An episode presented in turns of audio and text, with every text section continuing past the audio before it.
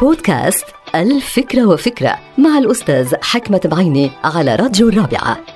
التنكر هو عملية منظمة لإخفاء بعض المعالم الجسدية وأحيانا بعض المشاعر النفسية عند الإنسان وذلك بهدف التمويه والتغيير. وعادة هناك أنواع من الحشرات والحيوانات اللي بتتنكر وتمارس عمليات التنكر بهدف التمويه والاختفاء خوفا من عمليات افتراس محتملة من حيوانات أكبر وأقوى. لذلك تخترع هالحشرات عادة أزياء غريبة بتلبس أزياء غريبة بهدف التنكر. مثلا هذه الحشرات تراها أحيانا على شكل أوراق شجر أو زهور أو أشواك وتراها أحيانا بألوان مختلفة. مخلوقات قادرة على التمويه وكأنها في حفل تنكر منظم وهادف. فلا الحيوانات المفترسة تراها كما هي فعلا وإن رأتها متنكرة لا تقترب منها خوفا من المجهول فإذا التمويه مخيف أحيانا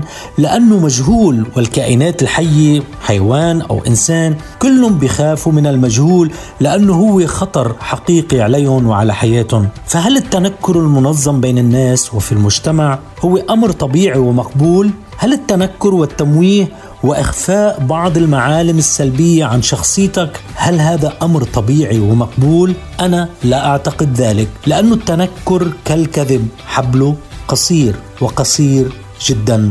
انتهت الفكرة. هذه الحلقة مقتبسة من كتاب الفكرة وفكرة.